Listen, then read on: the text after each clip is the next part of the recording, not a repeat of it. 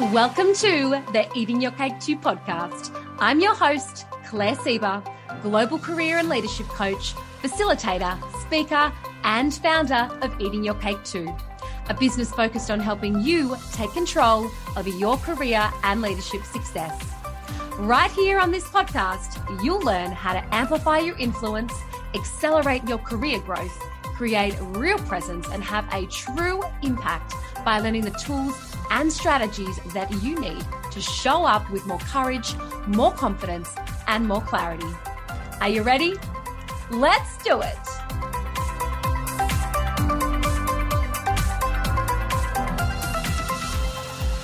Hello, and welcome to episode 48 of the Eating Your Cake Too podcast.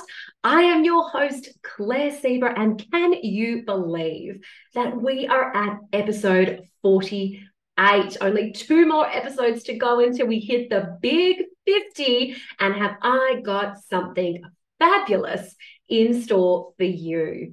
So tell me what is happening in your world what is happening in your career, in the leadership space? What are you seeing? What are you hearing? What challenges are you facing? I always love to hear from you, whether it is telling me about the challenges or it's telling me about the wins. I love to know. And believe it or not, today's episode is actually from someone who sent me a DM a little while ago saying, Oh, Claire, this has happened to me. I'm having this challenge at the moment. Can you do a podcast topic on this? I need some tips and some guidance and some advice on what to do. So I promise you, I do hear you, I do listen, and I do my very, very best to turn your questions either into podcast episodes or social posts or captions or reels or anything I can to make sure that I'm showing you that I'm here for you and I'm hearing you as well. So, today's topic that I want to talk about is what to do when you inherit a team that you didn't hire. So it might be that you are inside an organization and you've been given a promotion into a new role. Very exciting. Congratulations. And with that means you've inherited a team of people. Uh, you're now their team leader who they report into you, and they aren't people who you made the decision to hire yourself. They are people who are already in those roles. And if anything, you are the newbie the one that stepped into the newest role in the team, and you're the team leader, which means you're kind of the person in charge. Sometimes the team are very supportive of that. Sometimes the team are very excited about that, and it all makes it quite an easy transition. But sometimes you might inherit a team who are not necessarily supportive of your promotion. Perhaps there might even be people in your team that wanted that promotion or that position as well. And so they've seen you get it. You've gone all of a sudden from being peer to team leader. And there are definitely some challenges that can come with that. So that's one part of what we're talking about today when you might inherit a team that you didn't hire. But also, I work with plenty of clients and plenty of teams where we often have conversations around you might be completely new to the organization in general, and you've stepped into a new role which you've been hired for. You've inherited the team that goes with that role, and you may or may not be aware of the change that preceded you before you joined. So that you might be walking into a team that's been through huge restructures, huge change, some tough times. And so perhaps they're a little bit skeptical of the newcomer. Perhaps they're not quite sure about who you are. What are you going to bring to the table? Maybe they're a little bit resistant.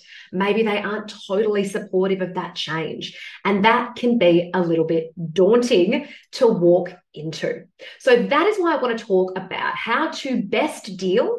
I'm going to give you kind of six pieces of advice today on how to best deal when you inherit a team that you didn't hire.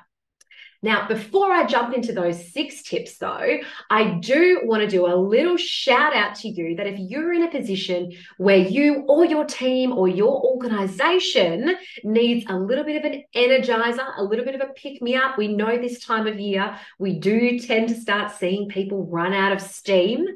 Then perhaps you need an engaging speaker, perhaps you need a workshop, perhaps you need to have a conversation all together about what's working, what's not, and what do we need to keep doing in order to enable you, your team, your department, your organization to keep kicking goals. So if that is you and that is somewhere where you see yourself or your team at the moment, then reach out to me and let's have a conversation about how we can bring an energizing and engaging workshop or masterclass session into your team to help get people back on track and moving towards kicking those organizational goals that we know that you can. Now, back to the topic at hand how to deal when you inherit a team that you didn't hire. Now, I have personally been in this position before. Um, in the toughest of ways, actually, I was new into an organization. In fact, I was new to a state, a town, a city, and everything in between. And I think I was six weeks into a role inside an organization when I was moved into a more senior role and was given the opportunity to actually lead that team. And, and then about two weeks after that, they also announced that we were divesting from the huge ASX listed organization that we were a part of and going through an entire change procedure and actually needing to rebuild the entire department, the entire team, and every function from the ground up. So, talk about being thrown into the deep end. I have absolutely been there before. And so, for me, part of navigating the challenges of inheriting a team that you didn't hire, I was also navigating the self doubt, the imposter syndrome, the feeling totally out of my depth, and all of those thoughts that go when you're given essentially a stretch opportunity already. And then on top of that, I had to deal with um, Uh, one or two individuals that were peers for a couple of weeks with me. And then all of a sudden, I was the manager. I was the team leader. And that was a really tough space to be in. And I look back on that experience and, oh, well, I see the growth and, and the development opportunities that it provided for me. And I truly wouldn't change a thing. But I look back at that now and I really I wish I probably cut myself a little bit more slack at the time because it was tough. And some of the experiences that I was having with probably one one team member in particular who was not overly supportive of my move into that role and and kind of largely white-anted me to be honest and made it really quite difficult for me to grow a team to build relationships etc it was probably also one of the best things that ever happened to me it enabled me to be stronger, to be more resilient, to really get a good understanding of people and why people resist change. And it also enabled me to step back and look at organizational landscapes. It enabled me to build that muscle of self awareness and an ability to read a room and an ability to look at alliances and tensions and, and, and relationships between people, office politics, call it whatever you want. They're in F, they're inside every organization. And so having this experience of being promoted into a into a management role and inheriting a couple of team members who I didn't hire and who were not necessarily supportive of the change was a tough experience but one that has now allowed me to go into teams and to go into organizations and ensure that when this happens there, people are putting their best foot forward and able to move quickly to build a team that is supportive, that is collaborative, and that's got each other's backs. So what I want to share with you today is a is a little bit of the learnings that I've had as an individual and also the learnings that I've had through working inside other organizations and with other teams on how you can best step into a new role as a new leader and in the quickest and most efficient, but also the most genuine way possible. Build that team rapport and create an environment where your team understand each other and they want to work together. So, the first tip that I want to give you sounds really obvious, but it amazes me the number of new leaders that step into roles, whether they're completely new to the organization or they've been promoted into that organization, who don't go in and just listen and observe to start with. They come in with gusto, with sometimes with a baseball bat, and they just want to smash everything apart and rebuild it from scratch. And I understand the feeling of being new to role and wanting to come in and prove yourself really quickly. You want to show you want to show the people that made the decision to promote you or to offer you that role that they made the right decision. I get that. But one of the worst things that we can do as team leaders when we go inside a new organization and we inherit a team is to go in and start smashing things up, to go in and start hanging shit on the processes or the structures or the projects that they might be working on. That is a surefire way to get your team's nose out of joint very quickly. Or worse yet, if you already had a couple of team members who were a little bit nervous, cautious, perhaps even resentful about the changes that had been made, if you go in straight away and you start telling everybody, everybody what's what without listening to why things are the way they are or observing the way that things are done before putting forward your ideas and your recommendations about how things should be, you're going to find it very difficult to build trust you're going to find it very difficult to build that rapport that you really need with that team in order to get them on side and be able to really drive meaningful change together. So, the first tip I want to give you if you are promoted into a new role of a team or you join a new organization and you inherit direct reports that you haven't hired is to go in with caution. Go in and observe. Go in and listen to start with. Get the lay of the land, understand the alliances, understand the micro tensions, understand what is what before you go in and start telling people what you think they need to do. That is the first tip. The second tip on how to deal when you inherit a team that perhaps you didn't hire is to connect and build relationships first.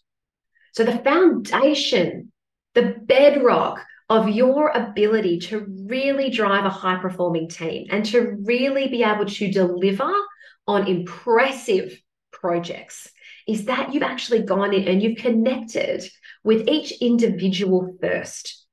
You've connected with them as human beings. You've connected with them and you've taken a genuine interest in who they are. And you've built effective and trusting relationships to start with. You've prioritized that. That is so important in order to basically build the foundation for you for everything that's going to follow. If you walk straight into a new team, or, or if you've gone, particularly if you've gone from peer to team leader overnight and you just switch off the relationship piece and you go straight into task focus and you walk into that team and you say, All right, here are all the things we need to do. Sally, you need to do this. Joe, you need to do this. Let's get it done you are going to get everybody's backs up quickly. So make sure that you are prioritizing the connection piece with your team and you're prioritizing the relationships and building authentic and genuine relationships quickly. That will enable you to then dive deeper into the deliverables, into what the real challenges are, into where the real areas of focus need to be. So that is tip number two connect and build relationships. Tip number three is to be vulnerable yourself, right? You set the tone for the rest of the team on how much they will or will not open up and trust you.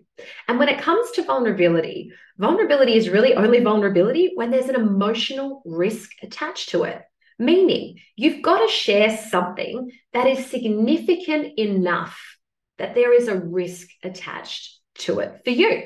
That is the definition of being vulnerable, right? We take an emotional risk and we don't know what's going to come back in return. But if you expect your team to do that, if you want your team to really put themselves out there and tell you how they really feel, to tell you what's really going on inside the team or, to, or the department, to tell you what the real challenges are, then you've got to go first. You've got to open that door And you've got to make it easy for them to do it in return.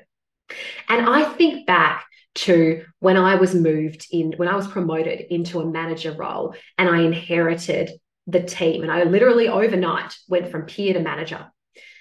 I didn't, I wasn't vulnerable enough from the get go. And the reason why was because I was so shit scared myself. I couldn't, I didn't feel like I deserved to be there.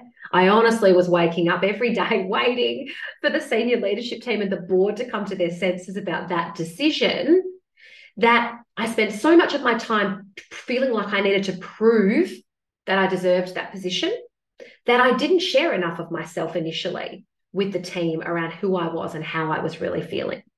So, tip number three is about being vulnerable yourself first. You set the tone. Do not expect others to do something that you yourself are not prepared to do first. So that is tip number three when you inherit a team. Be vulnerable and set the tone yourself. Make it safe for others to do so. Tip number four is now around, right? So you've observed and you've listened. You've got the lay of the land. You've watched what is what. You've connected and you've built relationships and you've been vulnerable yourself. Now, I want you to start thinking about how can you really get clear and get a solid understanding of what the team's strengths are, what their weaknesses are, what their motivators are, and how they like to work.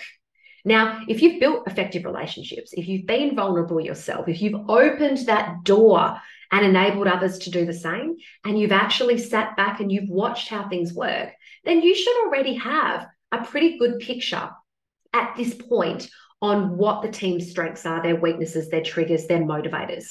But what I want you to do now is start to play back some of those observations to them and then ask them for their opinion on that as well. So you might say, Hey, Sally, I've been watching you for a couple of weeks now, and I have witnessed that your strengths, to, to me, your strengths really seem to be X, Y, and Z.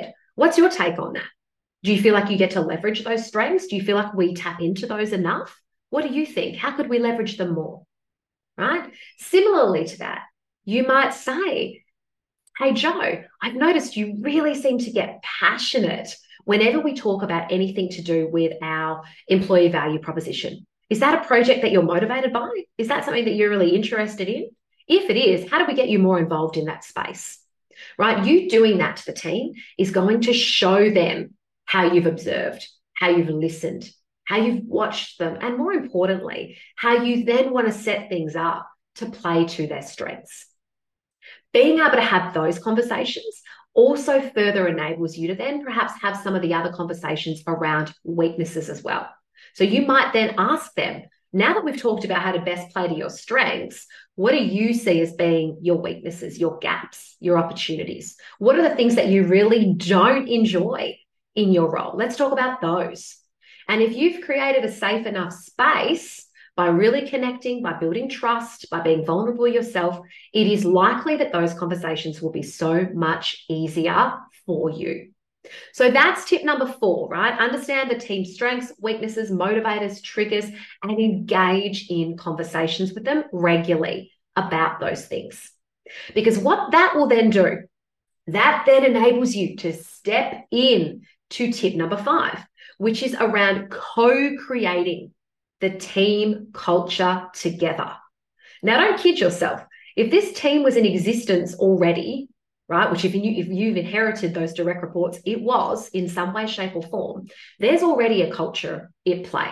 There's already something happening there. So don't kid yourself to think that you are going to walk in and build something from the ground up. You're working with something that could have already been there for years. But what you have the opportunity to do now is understand it and then build on it and co create a new culture, right? Taking all of the best bits of the current culture at play that the team sees as being all the good things that work and, and adding your own finesse into that, adding your own spark, adding your own kind of behaviors and what you see as being important. But you can't do that and you can't co create that culture and build off the one that's already at play if you don't have strong enough relationships and trust with that team in order to ask them those big questions around what does the team feel like is working what's not working, what would they like to see happen with the way that we work together? What kind of behaviors do they really think that we value and how should we treat each other? And what does it look like when that's not happening? And what do we need to do together to make sure that on average, we are together holding each other to account for the culture that we want to co design and keep building on together. So that is why tip number five around co creating the team culture together sits where it sits, because you can't do that. You can't add any value to the culture at play until you've sat back and observed and you've listened yourself. You've shared a little bit of yourself and built the rapport, built the trust, built the credibility with the team until you've got an understanding of who they are, how they operate, and what they bring to the table. And then be able to be in a position where you can actually start asking those tough questions around what's working, what's not, and then redesign it and build on it together. So that is why tip five sits where it sits. And then once you've done that, that enables you to then move to tip six, which is around then you can introduce your own cadence and your own rhythm around how you want the team to communicate, collaborate, how you want them to meet, how you want to run certain meetings, etc. Whereas what I often witness is that new team leaders come in and they do that as step number one. They come in straight away and they go, All right, this is the way I like to operate. This is how often I like to do my one on ones. This is my cadence of meeting. We're going to do monthly this and fortnightly this and weekly, weekly this. Here's my traffic light spreadsheet. Here you go. Start that. Right. They go straight to the process and they forget the people. I'm encouraging you, if you really want to have a positive impact when you inherit a team that you didn't hire, if you really want to get people on the bus together, right? Not half on the bus and half off, not actively trying to push your bus off the road, but on it and driving it all together. Don't do the process step first. Do the process step last right? Do it as tip number six, right? Introduce your cadence, your rhythm, how you want to do one on ones. Maybe you've got special spreadsheets or platforms or tools that you like to use because you've seen them work in the past. Awesome. I love that. Introduce those, but do it after you have got to know the people. You've built the trust, you've built the relationships, you've defined the culture together, what behaviors they like, what they don't like, what works, what doesn't. You shared enough about who you are. That will put you in a far better position for any changes that you make to the way people show up for meetings, the rhythms, the cadences, the strategies, etc. It will make it land far more easily than if you come in and you start pushing that down people's throats to start with. So that is a lot of information that I've hit you with. So I'm going to recap quickly on these are the six tips in this order that I am suggesting you do if you have inherited a team that you didn't hire. So either you've gone from peer to team leader overnight, you've been promoted, yay for you, or you've walked into a completely new organization where there's a team already at play. You want to kick some goals quickly? Here's the order to do it. Number one, Come in and observe and listen. Really observe and listen. Shut up, close your mouth, ask questions, and listen to the answers. That is tip number one. Number two, connect and build relationships, real ones, genuine ones, trusting ones. The way you do that is but through step number three, which is being vulnerable yourself, setting the tone and opening the door to enable others to do the same. That then allows you to do tip number four, which is get a deeper understanding of your team's strengths, their weaknesses, their motivators, their triggers, and actually engage in a deeper level of conversation where you can talk to the observations you've made on each of those and encourage them to give you more information around what they're passionate about. That then allows you to do tip number five, which is to co create and build on the team culture together have those conversations around what works, what doesn't, what behaviors do we like, what behaviors do we not like, how do we want to show up for each other, how do we want to show up for ourselves, and create an environment where that becomes more than just things that sit on your coffee cup or your wall. It becomes lived experience that we all do each day. And then once you've established all of that, then you can partake in tip number six, which is then you can introduce your cadence, your rhythm, your processes on how you like to work in order to do things efficiently and effectively. So I hope you found that helpful. I hope you can see in there some really practical things that you can take and start implementing. Remember, people before process. People before process. Everything will follow when you can build relationships, rapport, and trust with your team. Sometimes, though, that involves you needing to share a lot of yourself to start with and really get to the root cause of any resistance or fears or concerns that people have. But they're only going to share that with you if they feel like they can. So build trust and build relationships. People before process. If you've got any questions about today's episode, or you would like me to come in and have this conversation and workshop these steps with you and your team, then feel free to reach out. I have got a couple of vacancies for workshops this month. So if it's perfect timing for you, let's have a chat and see how I can help you kick goals faster and drive a culture and an environment that gets the best out of you and the best out of your teams. That is it from me today, my friends. I hope you've loved what you've heard. If you have, be sure to share it with a friend and make sure that you jump on and give me a five star review. Have a beautiful rest of your day, and I look forward to seeing you again very soon. Well, that's it for another episode of the Eating Your Cake Too podcast. It has been amazing to have you here, and I am always so grateful for you taking the time to pop me in your ears as you go about your day or night. Remember to follow me on Instagram and Facebook at Eating Your Cake Too. And if we aren't connected on LinkedIn yet, reach out and say hi. Thanks so much for listening. If you enjoyed this episode, then I would love if you would leave a review so that others can find the podcast and come and hang out with me here too. Until next episode, you've got this. You can do it. You are doing it. And remember to back yourself and what you have to offer.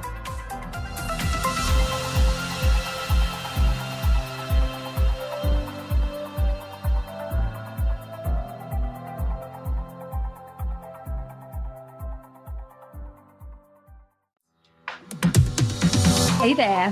Thanks for hanging on, and thank you again so much for listening to the podcast. I truly love having you with me, but I want to make sure that you know if you're ready to work together exactly how we can do it. The first way is through my game changing Transform Your Career six week accelerator program.